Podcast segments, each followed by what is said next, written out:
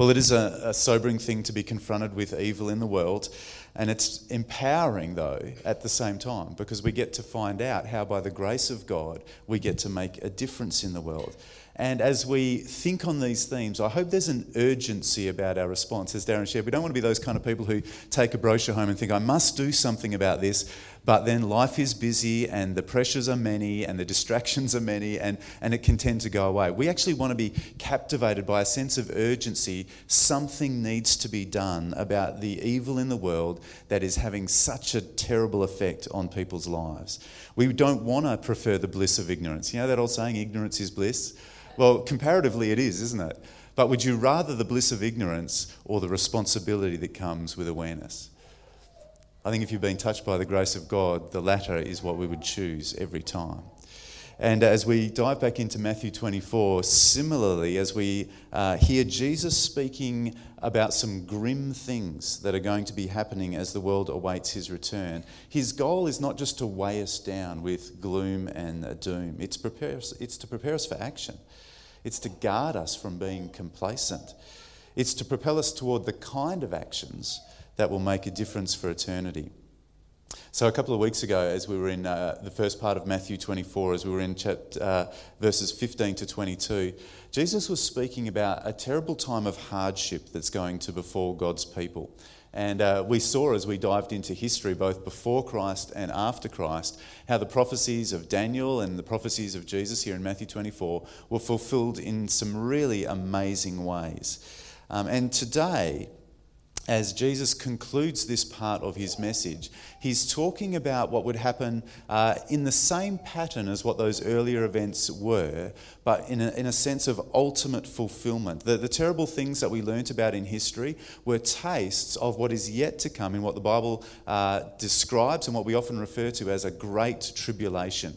A period when a world ruler, a bit like Antiochus IV Epiphanes, if you were here a couple of weeks ago, and a bit like Gessius Florus and what happened under the Romans, that kind of world power is going to arise, but it's going to be even worse than anything that has gone before.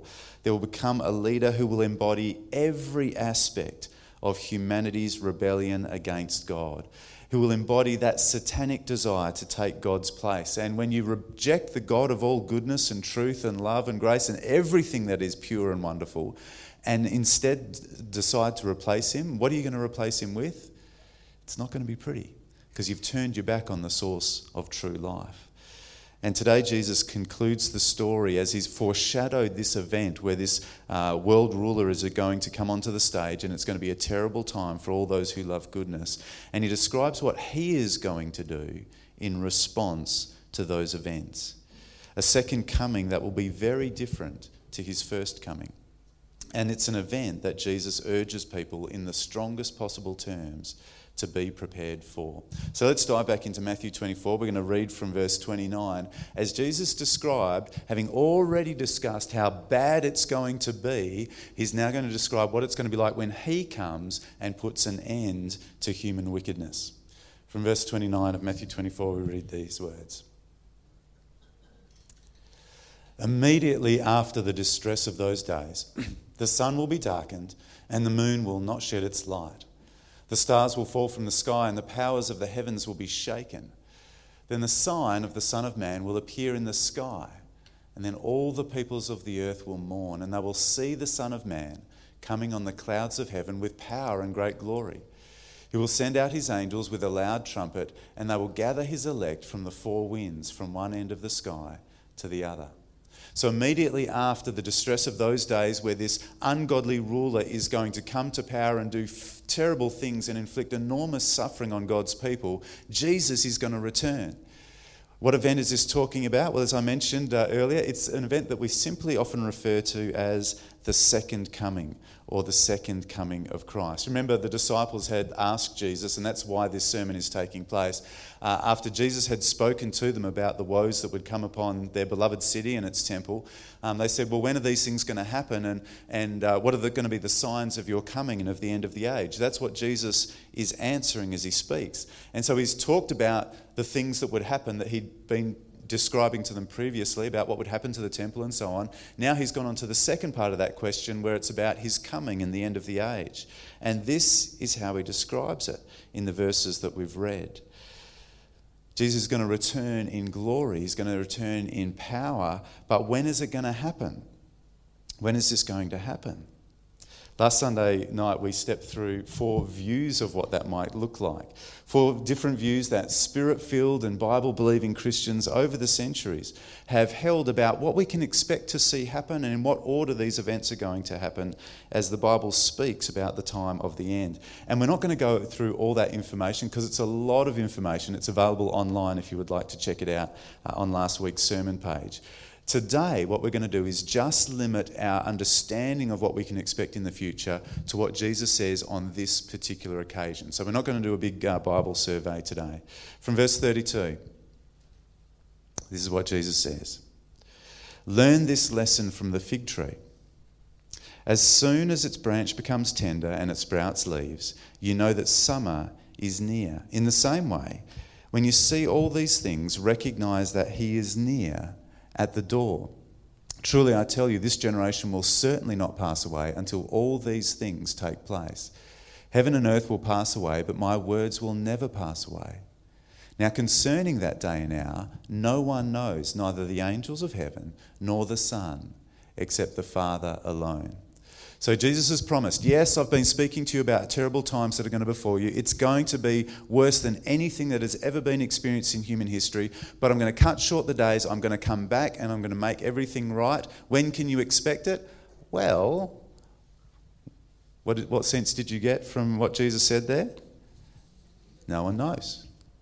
No one knows. But it's kind of confusing, isn't it? Because he also said, Now I tell you, this generation will certainly not pass away until all these things happen. So, what, what's kind of the go there? Um, I want to give you three important points when it comes to understanding what Jesus meant when he said, This generation will certainly not pass away, while at the same time saying, Nobody knows uh, when the day or hour will be. Here's the first important thing to recognize about what's going on in that situation. Jesus, as he speaks, has acknowledged, I don't know at this moment in time, which is weird because he is God the Son. Um, and we've seen him reveal incredible knowledge where it's like there is no other explanation except you are God the Son, that you are all knowing. But here's the amazing thing about Jesus. When he came to earth that first time, he humbled himself and he became one of us and he became like us in a whole bunch of ways. Not in every way, he was without sin. Uh, he had an access to the Father that uh, none of us have ever enjoyed. He had a, a way of living in step with the Spirit beyond what any of us has managed to do. So, yes, he had a, a level of connection with God the Father and the Spirit that we will only experience when we've been made perfect. Um, but yet, he was also at the same time human. And he showed his humility in becoming human, in willingly giving up his uh, om, omni, what's the word? Omniscience, omnipotence, omnipresence, work through them. Om, giving up his omniscience, his knowledge of everything. For that time when he was on earth, he deliberately limited how much he knew about everything because he was wanting to become one of us, to humble himself and to serve us. And it just points us to his amazing humility in what he was doing when he visited earth that first time. So that's the first thing we should recognize. When Jesus says, I don't know, it should remind us of his amazing humility because he gave that up as part of coming to earth to save us. The second thing we should recognize is that Jesus clearly says that we should be able to discern the nearness of his coming even if we can never say it's going to happen at this date and at this time. Uh, I can guarantee you that there's been lots and lots of times in human history where people have been fairly convinced, oh, it must be soon. Have you ever felt like that? Things go on and you say, this is going to be it. Um, and that's, that's been the case right through human history. And if it had been the time, those people would not have been surprised in the slightest. But I can also guarantee you this that when the events that Jesus has been talking about, the, this period uh, known as the Great Tribulation, worse than anything else humanity has ever gone through, when that is happening, there will be a deeper sense than ever before man, the time must be close. This is just so terrible. He must be coming back soon. Uh, so while we think we've gone fairly close before, when it actually happens, we'll know with a greater level of certainty. So when Jesus actually arrives in the way that he's been describing in chapter 24, uh, those who know what to look for are going to be in no way surprised. It is going to make perfect sense. Will we have been able to predict the, the time and the moment that it's no, absolutely not. Are we supposed to get all interested in and putting those timelines together? Actually, no. But we are meant to watch for the signs so that we're not surprised when it actually takes place. Third thing that it's um, good to be aware of is that there's two basic interpretations of what Jesus meant when he said, This generation will certainly not pass away until all these things have happened. Because the generation that Jesus was speaking to has certainly passed away. So was Jesus, because he didn't actually know, was he guessing in this moment and he got it wrong? Uh, well, no. Uh, he, he's just not like that. He, he never said anything that was untrue. So, how do we understand that? Um, some people believe that this generation does refer to the people Jesus was speaking to at the time. And in fact, a whole bunch of the things that Jesus was speaking about earlier in the chapter that we've talked about in previous weeks happened within that generation. They saw a whole bunch of things where they go tick, tick, tick. This has all happened just as Jesus said within our generation. The only problem there is one little word Anyone guess what it is? All. This generation won't pass away until all these things have happened. So, unless some scribe added that in later, if Jesus actually said that, then we'd have to say, well, well, no, not all of the things described in Matthew 24 have yet happened. That um, terrible world ruler is still yet to come. So many believe that when Jesus says this generation won't pass away until all these things have happened, what he's actually talking about is the group of people who will be alive at the time that he's just been describing, the time of this great uh, tribulation. So when Jesus says there's going to be this world ruler who will come, it's going to be terrible times for God's people, worse than anything that has ever been experienced. And if I hadn't shortened the days, no one would survive them. But this generation won't pass away until what? He returns all of these things are fulfilled, Jesus will come back and say, Right, enough's enough. I'm making all things new. So that's what I guess uh, I would believe, and, and many uh, scholars would believe it well as well. But as you read it, you might have it, it would be easy to think he's referring to the people he's speaking to at the time. Uh, many of us believe that he's speaking about the people he's been talking about, not the people he's talking to. Does that make sense? Sweet. All right, it's a common question that people have, so I wanted to make sure we address that today. Um, so, here we go. What's the main point about when is this going to happen? Don't know, but be aware of what the signs are. And I guarantee you, when it's approaching, you'll have that sense. You'll have the sense of it's not going to be surprising if Jesus returns. And we are meant to feel that way. We are meant to feel prepared as it approaches. But there's an interesting aspect of what Jesus is talking about as he uh, moves through what is uh, in your Bibles in Matthew 24. Um, you'll notice when Jesus described his return, how did he describe himself coming? Better than any Marvel movie. He's coming on the clouds of heaven with power and glory. It's going to be amazing. He's going to have his angelic host there. They're going to gather the saints up from the four corners of the earth. The earth is round, we get it, but it's an expression. Um, so, this is going to be a really glorious event. Now, how might people respond to seeing something spectacular like that happening? Better than um, any superhero, uh, better than any kind of alien type movie. This is going to be an amazing event, power and glory. It's not going to be, wow, that's amazing, that's awesome. What did Jesus say people's response is going to be? They're going to mourn. What's with that? Well, Jesus goes on to explain the reason behind that as we read in verse 37. As the days of Noah were, so the coming of the Son of Man will be. For in those days, before the flood, they were eating and drinking, marrying and giving in marriage until the day Noah boarded the ark. They didn't know until the flood came and swept them all away. This is the way the coming of the Son of Man will be. Then two men will be in the field, one will be taken and one left. Two women will be grinding grain with a hand mill, one will be taken and one left. In 2 Peter chapter 2, Noah is described as a preacher of righteousness. And in 1 Peter chapter 3, uh, he'd written that the people of Noah's day did not obey as God waited patiently before sending the flood. You see, the flood was God's just punishment on those who did not believe the message that God had sent them the message to repent and obey. They continued to do evil while God called them to repentance and salvation. So, how do you think they felt when judgment arrived? Felt terrible. Maybe felt foolish, uh, felt regret.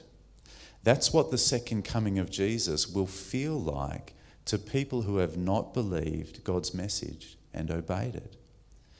And Jesus' illustration at the end of those verses was of normal activities uh, people being out in a field working, people doing domestic duties. Some will be taken, some will be left. People we know well, people we work alongside, people we may share a home with. And the illustration of the flood seems to indicate that to be taken away means to be taken away in judgment. And as you continue to read through chapter 24 and into chapter 25, that's also the sense you get from Jesus' sermon. It's sobering, isn't it? So Jesus continues from verse 42 Therefore, be alert, since you don't know what day your Lord is coming. But know this if the homeowner had known what time the thief was coming, he would have stayed alert and not let his house be broken into. This is why you are also to be ready, because the Son of Man is coming at an hour you do not expect. So it will be a cause of mourning in, in the world. What kind of regret would you feel if you'd been warned about a thief coming and ignored that warning? Didn't believe it? Or maybe you thought it might happen, but yeah, my house is probably you know, secure enough, it'll be okay. How regretful would you feel when your belongings had been taken away and even members of your house uh, maybe uh, attacked? This is why we ought to be ready. And Jesus reminds us that we won't know the specific day. We do know the day will come, so be alert, be ready. What would a homeowner do to be ready in those days? What would you do if you were warned that one night this week somebody was planning to come and rob your house? For us, it might be as simple as, well, I'm going to keep my phone by my uh, bedside, and if something happens, I'm going to dial triple zero. Police will get here nice and quickly. That'll sort that out. I'll probably be extra vigilant and checking the doors, you know, before you go to bed and the windows. Um, in those days, triple zero wasn't quite the option that it is today. Um, so responsibility really rested on that homeowner. So what, what are they going to do? Uh, yes, they're going to bolster their security. Um, and in those days, um, yes, doors and windows are an issue, you can lock them, but you've got roofing that's thatched, so you might think of um, thickening that up, you might think of reinforcing that to make it not so easy to dig through. Uh, you might think of training your family. This is what we do if you hear a noise at night time. Uh, you might have members of your household who are old enough to be trained in combat, for example, and given weapons. You might make sure that you always have something with you because it's going to be your responsibility to defend your home. In other words, there's some work to do. You, you can't just kind of take the news on board and say, right, I'll keep that in mind. No, you've got to now start getting yourself ready. And once you've prepared yourself, stay vigilant, pay attention. That's the imagery that Jesus is wanting us to hook into. One author has said, Our readiness for the coming of Jesus is not in excited speculation. It's not for prophecy buffs who want to work out timelines and count the number of years since that event or this event. Uh, the, the awareness that Jesus is trying to raise as he speaks to his disciples is for every single person to do the work of being ready for Christ's return. And for those who don't believe in a return of Christ, that might sound very alarmist, like somebody who's watching somebody reinforce all their doors and windows and, and train for combat and to make sure there's weapons by the bed. They might say, What are you doing? You're freaking out everybody? You're making everyone scared and nervous and agitated? Well, yes, kind of. But are you also making them feel reassured? Because they know that if something should happen, that they're prepared for it. And it's the same with us. We can take this as kind of, oh, alarm bells, oh, this is uncomfortable. We don't like talking about this stuff. Can we just go back to comfortable? Ignorance is bliss. But when you know that there is something that needs to be grappled with, whether that's an existing evil in the world or some event that is on its way that you need to be prepared for, wouldn't you rather know so you can do something about it? That's what Jesus is actually doing here for his followers. Do you know when it comes to his return, Jesus paints a really beautiful picture, and I get excited by it. A picture of what it will be like for evil to be done away with finally, for goodness to flourish, for us to be in the presence of the one who gave his life for us, for us to experience God's goodness for all eternity. It's going to be amazing. So, if you have accepted eternal life in Jesus, when you think of the second coming, you ought to be kind of pumped about that. You ought to be like, wow, this is going to be amazing. And that sense of, I don't want anyone to miss out, you ought to be inviting people to come and experience that, doing everything we can to make sure everyone knows that there's something here that you just don't want to miss. The interesting thing about Jesus, though, is as much as he speaks about that beautiful, wonderful, positive element of his return. And for example, when he's talking uh, to his disciples and comforting them because he knows they're going to go through a hard time, he says, Don't worry, I'm preparing rooms for you. We're going to be together again. He speaks about that positive element frequently. He speaks about the negative element of judgment more. So we've got to be careful not to ignore that. It's not palatable in our culture. In fact, there's probably few cultures that it is palatable. Um, no one likes to hear the serious message of consequences of sin. But since Jesus talked more about it than he talked about the positive element of being with, with him, if he warned more than he kind of enticed, maybe we ought to give attention to being warned ourselves and to passing that warning on to others. Jesus spoke more about hell than any other Bible character, any other Bible author.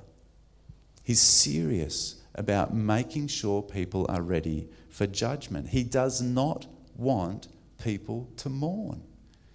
He doesn't want anyone to find themselves in that position of saying, oh, and knowing that they've missed out on the greatest thing imaginable and actually have a, wor- a terrible fate ahead of them.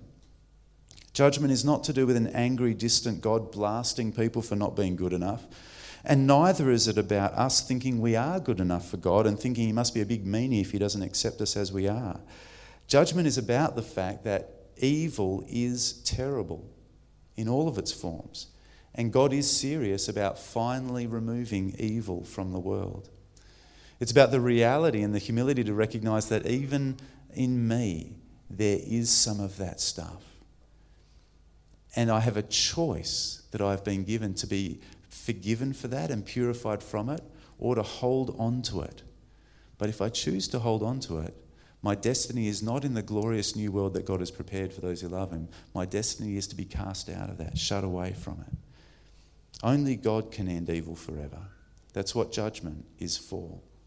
And when God brings human and demonic rebellion to an end, goodness will flourish in creation. Judgment is about a God who accepts us as we are. It's also about a God who loves us too much to leave us and his world in that condition. He offers everyone better. The plea of Matthew 24 is accept the offer. Don't be among those who mourn. And if you've received the offer, do the work that you've been asked to do. Um, by the way, it's not to rush home and start boarding up the windows and, and you know, investing in a taser or anything. That's just an illustration. What's the work he asked us to do?